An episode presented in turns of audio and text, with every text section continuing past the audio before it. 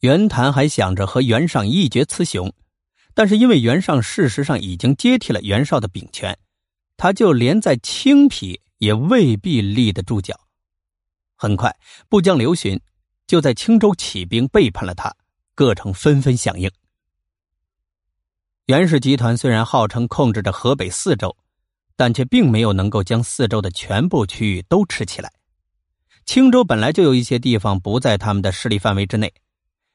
官渡大战之前，泰山军又夺去三郡，袁谭在青州实际上所控的郡县极其有限。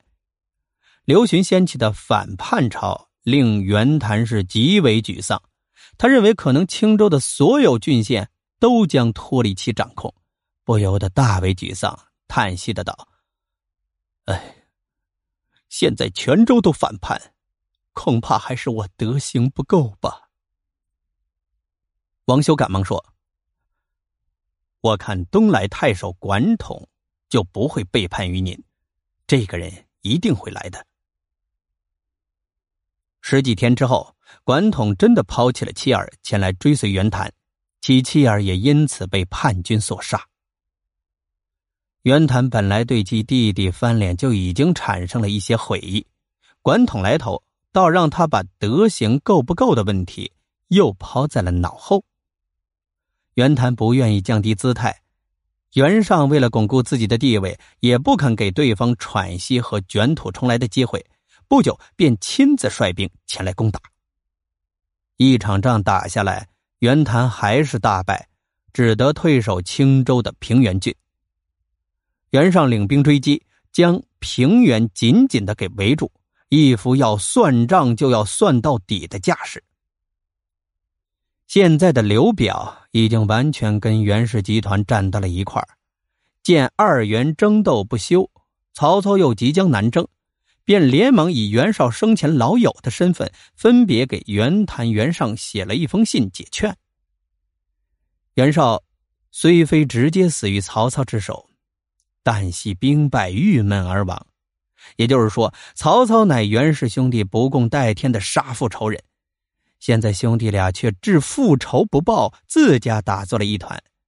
刘表说：“这是令他这个同盟者都感到羞耻的事情啊。”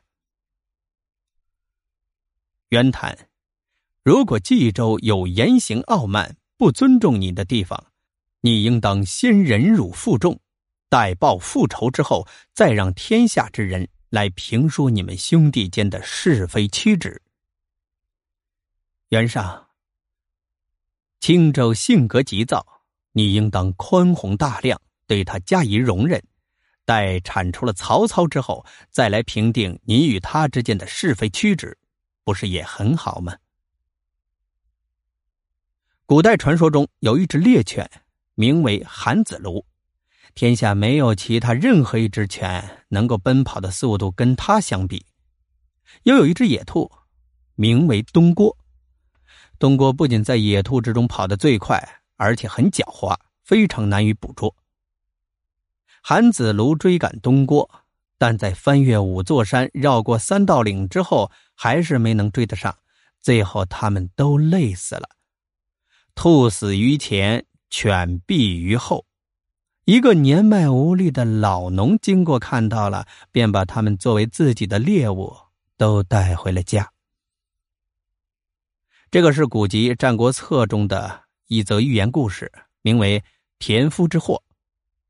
刘表在信中对此加以引述，说明“唇亡齿寒，兄弟眼于强”的道理，极力劝说袁谭、袁尚兄弟合力对付曹操，以免他们的共同大敌从中渔利。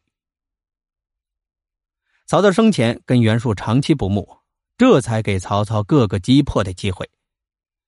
袁家似乎家族基因里就含有这个弱点，不管刘表如何的洋洋洒洒，二袁谁都听不进去他的话。